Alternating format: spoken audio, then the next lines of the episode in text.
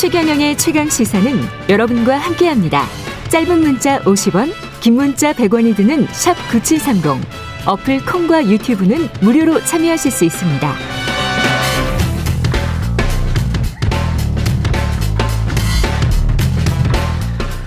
네, 앞서 올해 76주년을 맞는 광복의 의미 다시 되새겨봤는데요. 항일 독립운동, 한국전쟁 등 격동의 한국 근현대사 속에서 많은 인권 침해 사건들이 있었습니다. 이런 숨어 있는 역사 속 진실을 다시 규명하기 위해 꾸려진 기구인데요. 진실 화해를 위한 과거사 정리위원회 정근식 위원장님 스튜디오에 직접 모셨습니다. 안녕하세요. 예, 안녕하십니까. 예. 이기죠. 이게 진실 네. 화해를 위한 과거사 정리위원회. 그 과거에 또 있었었는데 네. 언제 다시 출범하게 되는지 좀 말씀을 해 주십시오. 예, 일기 진실화해위원회는 2005년부터 2010년까지 네. 5년간 활동을 했고요. 음. 그러다가 2020년 작년 12월 10일부터 다시 출범을 했습니다. 예. 그렇군요. 지난 쭉 뭐 지금 현재 관련된 어떤 사건들 신청 현황 같은 것들 이런 것들이 좀 있습니까? 예, 작년 12월 10일부터 예. 저희들이 진실규명 신청을 받았고요. 예. 예 지금까지 약 8,500건 정도가 접수가 됐습니다. 그렇군요.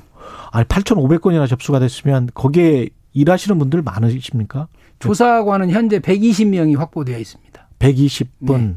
그럼 한 분이 뭐 보통 한 여덟 건 예, 지금 예. 이제 앞으로 더 신청될 것이 많기 때문에 예. 한 조사관 한 명이 예. 처리해야 할 일이 굉장히 많습니다. 부담스럽죠. 그 열 건 스무 건 이렇게 넘어가면은 그것도 뭐 지방 출장도 굉장히 많고 그럴 텐데 그 시간이 굉장히 걸리겠습니다. 굉장히 큰 부담이긴 사실입니다. 예. 이게 지금 10년 만에 출범을 했어요. 이기 진실 화해위원회가 일기에서 이제 미처 다루지 못한 사건들이 많이 있기 때문에 그렇습니까? 어떻습니까? 예, 그렇죠. 그 한국 전쟁기에 예. 발생했던 민간인 희생 사건들도 충분히 다루지 못했고요. 예. 그다음에 인권 침해 사건도 다루지 못했고요. 아. 그리고 특히 지난 10년간 우리 사회에서 인권 감수성이 증가하면서 예. 새롭게 예, 발굴된 그런 사건들도 많았기 때문에 제2기 진실화해위원회가 출범할 수밖에 없었습니다. 2기에서 조사 중인 주요 사건이 뭐가 있을까요? 그러면 예, 첫째는 이제 일기 때 제대로 못했던 예. 처리하지 못했던 한국 전쟁기의 민간 희생 사건, 민간 희생 거기에는 사건, 예. 적대, 적대 세력에 의한 사건까지 포함을 하죠. 예. 그리고 이제 이, 이, 이 인권 침해 사건 중에 예를 들어서 어, 제대로 처리해야 못했던 거, 예. 장준하 선생님 사건이랄지 아. 이런 여러 가지 사건들이 그대로 남아 있고요. 장준하 선생님 사건도 계속 조사를 하는 겁니까? 여러 차례 조사를 했지만 제대로 예. 진실을 규명하지 못했습니다. 그러니까요. 그래서 이제 마지막으로 이제 마지막 기회로 진실을 규명하기 위한 그런 조사를 하고 있고요. 그 다음에 이제 또 형제복지원이나 성감학원이나 물론 서산 개척단이나 이런 그 수용 시설에서의 인권 침해 아. 사건들이 있죠. 예. 그런 것들이 새롭게 이제 부각이 돼서 이번 2기 때 굉장히 중요한 진실 규명 그 대상이 되었습니다. 그러면 이게 기준 같은 게 있습니까? 우선순위로 어떤 사건들을 먼저 하겠다라는 그런 기준은 없고요. 그런 기준은 어, 신청이 없고. 들어오면 예. 저희들이 검토를 해서 3개월 내에 진실 조사 개시 결정을 하게 되어 있습니다. 아 그렇군요. 네. 그 판단 기준은 어떻게 되나요? 어떤 구체적인 근거가 있어야 되는 것이겠죠. 구체적인 아무래도. 근거도 있긴 있어야지만 예. 저희들이 볼 때 여러 가지 그 정황으로 볼때 예. 국가 공권력의 오남용에 의한 사건이다라고 하면 저희들이 조사 개시를 하는 걸로 되어 있습니다. 기본적으로는 국가 공권력의 오남용에 의한 사건들. 그렇죠. 예. 네. 지난해 12월 출범 이후에 이제 한 7개월 지났는데 그러면 그 한 120분 정도 되는 그 조사관들이 열심히 지금 조사를 해서 어떻게 조금 조금씩 밝혀지는 사건들이 있나요? 어떻게? 예, 지금까지 이제 약 3천 건 정도가 조사 개시 결정이 됐고요. 아. 어, 그리고 이제 아시다시피 이제 코로나나 이런 상황 때문에 아. 여의치 않은 그렇겠, 조건이 있습니다만 예, 예. 저희들이 꾸준히 자료 조사도 하고요. 예. 현지 조사도 하고요. 예. 또 신청인 조사도 하고요. 이러면서 음. 이제 조사가 진행되고 있습니다. 이 사람 만나는 것도 쉽지 않을 것 같은데 이게 조사를 당하는 사람 그러니까 뭐 고발한 사람 입장에서야 조사를 어 응대를 하겠지만 당 그 조사를 당하는 사람들 있지 않습니까? 조사를 당한다기보다는요. 예. 이것은 기본적으로 수사와는 달라서 아. 어, 진실 규명을 신청해 주십시오라고 하는 분이기 때문에 예. 조사를 당한다라고 하는 말보다는 아니 그분들 말고 예. 이제 국가 공권력이었던 사람들 있지 않습니까? 예, 그리고 예. 국가 권력권력 오남행한 사람들 예, 그런 예, 예. 분들은 이제 아직까지는 지금 시작은 안 했고요. 아, 그렇군요. 그런 분들에 대해서는 어떻게 처리를 해야 할지 그것은 음. 신중한 판단이 필요하기 때문에 음. 예, 를 들면 청문회랄지 이런 걸 만들어서 어, 부르, 부르거나 뭐 그럴 수 있는데 지금 이제 그런 계획도 짜고 있습니다. 근데 조사관들이 법적인 권한이 어떻게 되는지 모르겠습니다만은 그렇게 국가 공권력에 있었던 사람들을 조사하는 게 그렇게 쉽지 않을 것 같은데요. 그 저희들이 그 우리 법 률상으로 예. 어, 청문회를 하고요. 예. 그다음에 이제 동행 명령을 하고요. 예. 어, 우리에게 협조를 하지 않으면 예. 과태료를 부과하는 그런 정도의 법률적인 효력이 예, 법률적인 권한이 있습니다.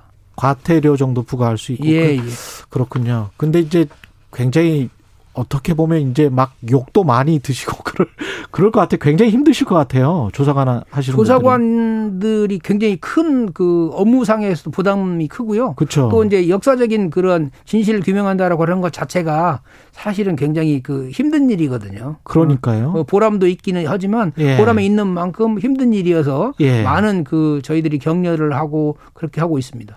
이게 공소시효가 지난 사건들이잖아요. 다 거의 다 그럴 것 같은데 이게 조사 결과에 따라서 어떤 법적 효력은 있습니까? 예, 그 기본적으로 역사적 사건 오래된 역사적 사건들이기 때문에 예. 그 국가 공권력을 오남용한 사람들에 대한 공소시효는 없지만 음. 피해자들을 구제하는 부분에서는 공, 저 공소시효가 관계가 없습니다. 아. 새롭게 진실 규명을 받으면 예. 그때부터 효력을 발생을 해서 다른 여러 가지 그 법적인 그 조치를 취할 수가 있죠. 예를 들면 저희들이 진실 규명을 하면 예. 그 결과를 가지고 법원에 배부상 소송을 한다거나 아니면 아. 국가 가 음. 권고 이 저희들이 사죄를 한다거나 음. 뭐 이런 여러 가지 또 명예 회복을 한다거나 위령 시설을 만든다거나 그런 여러 가지 국가가 필요한 해야 하는 그런 조치들을 저희들이 권고하고 있습니다. 어떻게 보면 그 한국인의 한을 풀어주는 작업인지도 모르겠습니다. 그렇죠. 예. 어, 오랫동안 쌓였던 그 특히 이제 우리 우리 현대사가 갖고 있었던 여러 가지 아픈 사건들 예. 이런 것을 치유하고 음. 보다 밝은 미래로 나아갈 수 있는 기반을 만드는 작업이다. 음. 이렇게 해석할 수가 있을 것 같습니다. 그러니까 처벌은 못하지만 하는 좀 풀게 하고 법적인 배상까지 좀 받게 하는. 그렇죠. 예. 음. 이 조사 결과를 토대로 법정에서 새로운 판결까지 이끌어낸 그런 사건들 좀 소개를 해 주십시오. 예, 과거의 공권력의 남용 부분에는 예. 사법 부가 내린 판단이 잘못된 경우도 있습니다. 아, 예를 들어서 예. 어, 제대로 된 법적인 절차를 거치지 않고 어, 구속을 한다거나 인신을 구속한다거나 아니면 뭐 과도한 고문, 고문을 해서 그 진실과는 관계가 먼 그런 것들을 조작해낸다거나 음. 그런 사건들이 많기 때문에 저희들이 그런 경우는 재심 사건이라고 부릅니다. 과거에 음. 사법부에 의한 판단이 잘못된 절차에 의해서 이루어졌다. 예. 그런 그런 경우에 재심을 권고를 하죠. 음. 제 1기 진실화해위원회에서는 79건을 재심 권고를 했고요. 예. 전부 다 무죄 판결이 나왔습니다. 음. 이 아직 조사 중인 사건 중에서 혹시 우리가 좀 주목해 봐야 할 사건들 또 소개를 좀 해 주십시오. 역시 가장 큰 것은 어, 많은 분들이 관심을 보여주고 있는 수용 시설에서의 인권 침해, 음. 예를 들면 형제복지원이랄지 예. 선감학원이랄지 예. 또는 뭐 1960대 초반에 그 서산 개척단이랄지 이런 수용 시설에서의 인권 침해 사건이 가장 큰 관심이 있고요. 예. 또한 가지는 이제 진범임을 잡아놓고 보니까 과거에 수사가 무리한 수사가 너무 많았다라고 하는 이른바 예. 연쇄 살인 사건 피해자들 예. 이런 것들도 굉장히 중요. 중요한 그 주목거리가 되고 있고요. 예. 또 오랫동안 어 진실 규명을 시도를 했지만 음. 제대로 하지 못했던 그 사건들 예를 들어서 아까 말씀드린 장준하 선생님, 선생님 사건이랄지 이런 것들은 예. 사회적 관심이 굉장히 큰 그런 사건들이고요. 또 한 사건이 내에 피해자가 많은 경우 예. 를 들어 1980년대 초반에 뭐 강제 징집 녹화 사업이랄지 이런 사업 이런 음, 사건들도 굉장히 그 많은 분들이 진실 규명을 바라고 있는 관심이 높은 그런 사건들이라고 얘기할 수 있습니다. 형제 복지원 사건이랄지 이런 것들은 언론에서도 많이 보도가 됐었던 것 같은데 예, 예. 이것도 완벽한 진실 규명이 안 된 부분들이 어떤 게 있을까요? 우선 전체 그 피해 규모랄지 예. 거기에서 희생된 사람들의 규모는 알지만 누가 어떤 방식으로 희생됐는지 이런 것도 잘 모르고요. 아 그렇군요. 예, 실현 확인도 안 됐었습니까? 그러면 그렇습니다. 충분히 안돼 있고요. 예를 예. 들어서 그 저희들이 추산컨대 피해자는 뭐 뭐 몇천 명 된데 아. 현재 진실 규명 신청은 어한 300명 정도 이루어졌거든요. 그랬군요. 그래서 자기가 피해자임에도 불구하고 음. 현재 여러 가지 그런 가족 생활이랄지 이런 것 때문에 자기 피해자임을 드러내지 못하는 그런 분들도 상당히 많이 있습니다. 그것은 우리나라의 우리나라 국민들의 인권 감수성이 높아지면 당당하게 내가 피해자였다라고 말할 수 있는데 아직 충분한 그런 조건이 아니기 때문에 예. 피해자이지만 스스로 피해자임을 드러내지 못하는 예. 그런 분들에게 저희들이 예. 격려를 해드리고 진실규명 신청을 해 주시면 저희들이 음. 명예회복을 하겠습니다. 이런 식으로 이런 식으로 접근하고 있습니다. 이 장준하 선생님 사건 같은 경우는 타살일 가능성이 높다.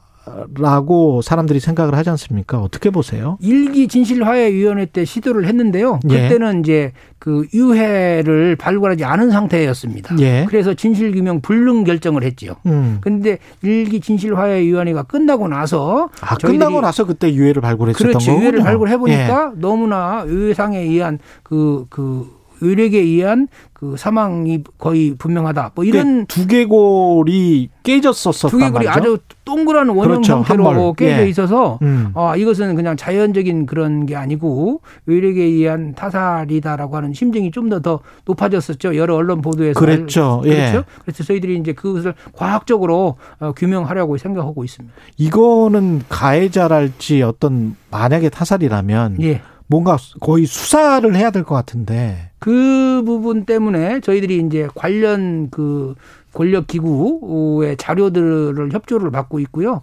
예를 들어서 이제 뭐 국정원이나 또는 음. 뭐 다른 그 과거의 그 보안사 자료나 이런 것들에 대해서 경찰청 자료나 이런 것들을 종합적으로 판단을 해야 하는 문제가 있습니다. 그런 거는 정보 공개가 다 되나요? 정보 공개도 되지만 예. 저희들이 그, 그 그런 자료를 소장하고 있는 기구의 예. 그 책임자들과 협력을 해서 음. 훨씬 더 과거보다는 어, 전형적으로 자료 공개 협조를 받고 있습니다. 지금 뭐 계속 들어온 사건들도 아까 8,500건 정도 있다고 말씀하셨지만 아직 문이 열려 있는 거죠. 여러 가지 예, 뭐. 1기 진실화해위원회 때는 1년간 신청을 받았는데요. 예. 2기 진실화해위원회에서는 2년간 받기로 돼 있기 때문에 음. 내년 12월 9일까지가 어, 신청 마감입니다. 그러니까 지금 이 뉴스를 이 예. 방송을 예. 들으시는 분들께서도 내년 12월 9일까지 그렇죠. 예. 어, 널리 알려서 1년 어. 반 정도 남았습니다. 그렇습니다. 예.